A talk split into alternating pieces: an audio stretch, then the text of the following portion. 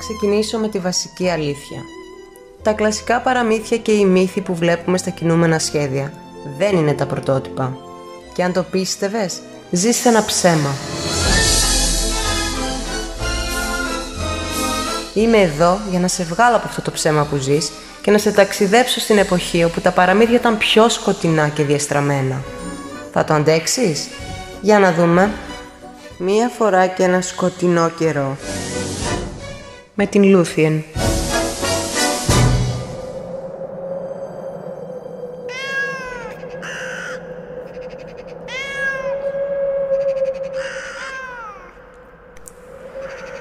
Μπέμπι μου, κοίτα.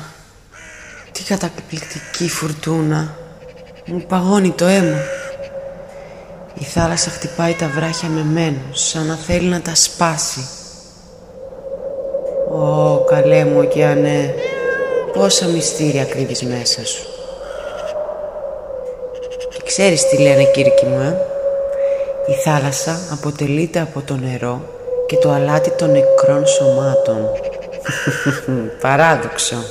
Δεν συμφωνείς; Ελάτε, πάμε μέσα. Έχω να σας διηγηθώ μια ακόμα υπέροχη σκοτεινή ιστορία. Στην εποχή όπου ηγούνταν ο Χαλίφης Χαρούν Αλρασούντ, ένας φτωχός χαμάλης της αγοράς κάθισε σε ένα παγκάκι έξω από την έπαυλη ενός πλούσιου εμπόρου. Αγανακτισμένος παραπονέθηκε στο Θεό που επιτρέπει να υπάρχουν πλούσιοι και φτωχοί στον κόσμο. Ο έμπορος τον προσέγγισε και συνειδητοποίησαν ότι έχουν ίδιο όνομα. Σεβάχ. Ο έμπορος ανακαλύπτει ότι έγινε πλούσιος τυχαία και μοιραία κατά τη διάρκεια 7 θαυμαστών ταξιδιών που έκανε. Αφού ξόδεψε όλη την περιουσία του πατέρα του, ο Σεβάχ μπάρκαρε στη θάλασσα με σκοπό να την ξαναμαζέψει. Κατέληξε σε ένα νησί το οποίο αποκαλύφθηκε ότι είναι μια γιγάντια φάλαινα. Το πλήρωμα άναψε φωτιά και κατά λάθος ξύπνησαν τη φάλαινα, η οποία βυθίστηκε στη θάλασσα. Ο Σεβάχ αποχωρίστηκε από το πλοίο του και ξεβράστηκε σε ένα άλλο έρημο νησί, όπου συνάντησε το γαμπρό ενός βασιλιά. Ο Σεβάχα έσωσε το άλογο του Ευγενή από ένα θαλάσσιο άλογο και για να τον ευχαριστήσει τον παρουσίασε στο βασιλιά. Και αυτός τον έκανε βασιλικό του σύμβουλο. Μια μέρα το χαμένο καράβι του επέστρεψε στο λιμάνι, γεμάτο με όλα τα αγαθά του Σεβάχ. Αυτός τα χάρισε στο βασιλιά που του τα αντάλλαξε με πλούσια δώρα, τα οποία μετέπειτα τα πούλησε βγάζοντας μεγάλο κέρδος. Τελειώνοντας την ιστορία του, ο έμπορος πλήρωσε το χαμάλι 100 νομίσματα, ώστε να ξαναέρθει την επόμενη μέρα και να ακούσει την επόμενη ιστορία του. Ο Σεβάχ ξεκίνησε το δεύτερο του ταξίδι επειδή βαρέθηκε την άνεση της ζωής του. Χάνοντας πάλι κατά λάθος το πλήρωμά του, βρέθηκε σε ένα νησί που ζούσαν τα γιγάντια μυθικά πουλιά Ροκ. Σε αυτό το νησί υπήρχε μια κοιλάδα γεμάτη διαμάντια που τη φύλαγαν γιγάντια φίδια ικανά να καταπιούν ολόκληρους ελέφαντες. Όπως όλοι οι έμποροι, έτσι και ο Σεβάχ χρησιμοποίησε για χαλινάρι το τουρμπάνι του και καβάλισε ένα ροκ και πέταξε ένα τεράστιο κομμάτι κρέατος στη κοιλάδα. Το ροκ μετέφερε το κρέας στη φωλιά του και ο Σεβάχ μάζεψε τα διαμάντια που κόλλησαν πάνω. Οι έμποροι τον έσωσαν από τη φωλιά και έτσι ο Σεβάχ επέστρεψε στη Βαγδάτη με ένα σωρό διαμάντια.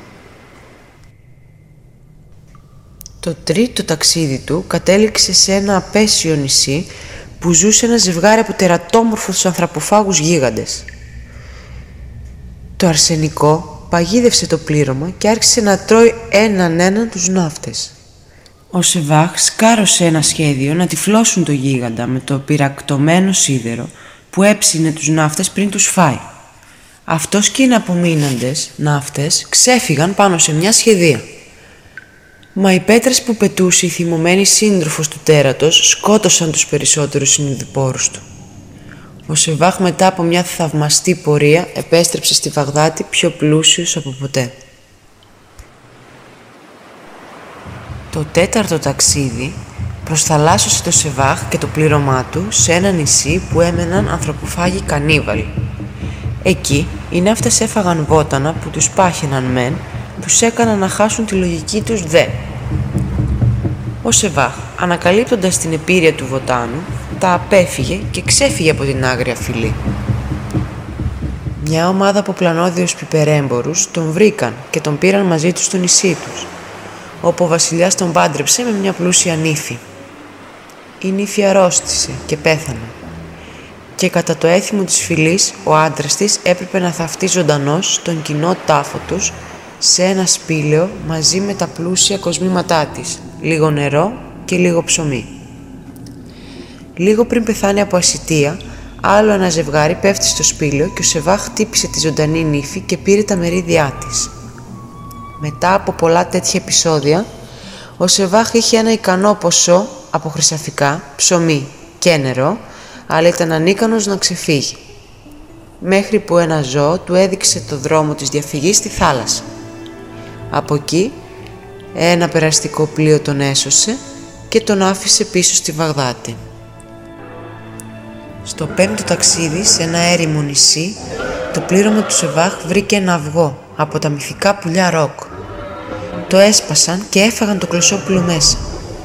Ο Σεβάχ συνειδητοποίησε το λάθος που έκαναν και προσπάθησε να συμμαζέψει το πλοίο και να απομακρυνθούν όσο γρηγορότερα γινόταν, με ολοκληρωτική αποτυχία.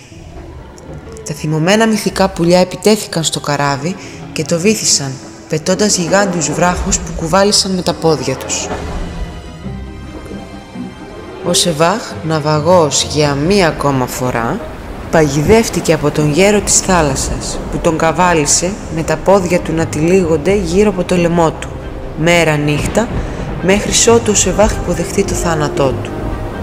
Σύντομα, ο Σεβάχ βρήκε τρόπο να τον κεράσει κρασί και εξαπατώντας τον, το σκότωσε.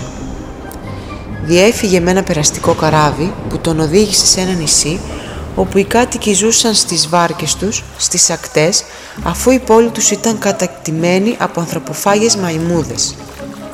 Για ακόμη μια φορά, ο Σεβάκ συνέλεξε πλούτο και επέστρεψε στη Βαγδάτη. Το έκτο ταξίδι δεν πήγε καλά και το πλοίο έγινε κομμάτια σε ψηλούς γκρεμούς. Όλοι σύντομα πέθαναν από ασυτεία εκτός από το Σεβάχ, ο οποίος έφτιαξε μια σχεδία και άφησε να τον παρασύρει ένα ποτάμι που περνούσε μέσα από μια σπηλιά γεμάτη και χρυμπάρι.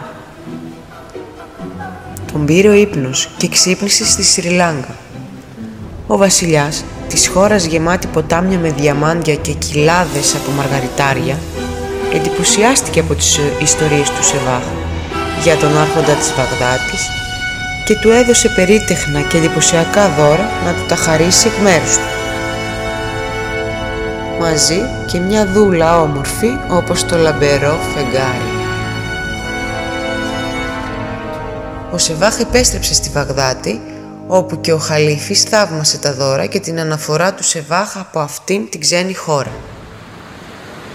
Ο ακούραστος Σεβάχ ταξίδεψε για μία τελευταία φορά και η κατάληξη είναι η γνωστή κλασική. Ναυαγώσε μια ακτή, έφτιαξε μια σχεδία και ακολούθησε ένα ποτάμι που τον έβγαλε σε μια πόλη της οποίας οι κάτοικοι μεταμορφώνονταν μία φορά το μήνα σε πουλιά. Εκεί ο αρχηγός των εμπόρων της πόλης τον πάντρεψε με την κόρη του, τον έκανε κληρονόμο και λίγο αργότερα πέθανε. Ο Σεβάκ ζήτησε σε έναν από τους κατοίκους να τον πετάξει μέχρι το πιο ψηλό σημείο του ουρανού. Εκεί άκουσε τους αγγέλους να εξυμνούν το Θεό και ενθουσιασμένος φώναξε και αυτός τον ύμνο του προς το Θεό. Φωτιά έπεσε από ψηλά και παραλίγο να κάψει τους πτυνανθρώπους. Θυμωμένοι τον παράτησαν στην κορυφή του βουνού. Εκεί συνάντησε δύο νέους, υπηρέτες του Θεού, και του χάρισαν μια χρυσή μαγκούρα. Κατά την επιστροφή του στην πόλη, έμαθε από τη γυναίκα του ότι οι κάτοικοι είναι δαίμονες. Μετά από την προτροπή της γυναίκας του, πούλησαν την περιουσία τους στο νησί και επέστρεψαν στη Βαγδάτη σταματώντας για πάντα τα περιπετειώδη ταξίδια του. Και τι μάθαμε από αυτή την ιστορία Κύρκη μου; Αρχικά, ότι ο Σεβάχ ήταν πολύ κακός πλοηγός. Εφτά φορές ναυάγησε και άλλες διπλάσιες τον περιμάζεψαν. Και δεύτερον, βλέπουμε ένα μοτίβο κατά το οποίο ο Σεβάχ στην αρχή κάθε ταξιδιού του χάνει τα πάντα σχεδόν. Ζώντας μια σειρά από επικίνδυνες περιπέτειες που τις αντιμετωπίζει με φευρετικότητα και τύχη, καταφέρνει και μεταφέρει πλούτο πίσω στο σπίτι του στη Βαγδάτη. Όλα αυτά αποτελούν μια μεγάλη συλλογή από μύθους που μας χάρισαν οι έμποροι της θάλασσας. Ήμουν η Λούθιεν και ζήσαν αυτοί καλά και εμείς καλύτερα.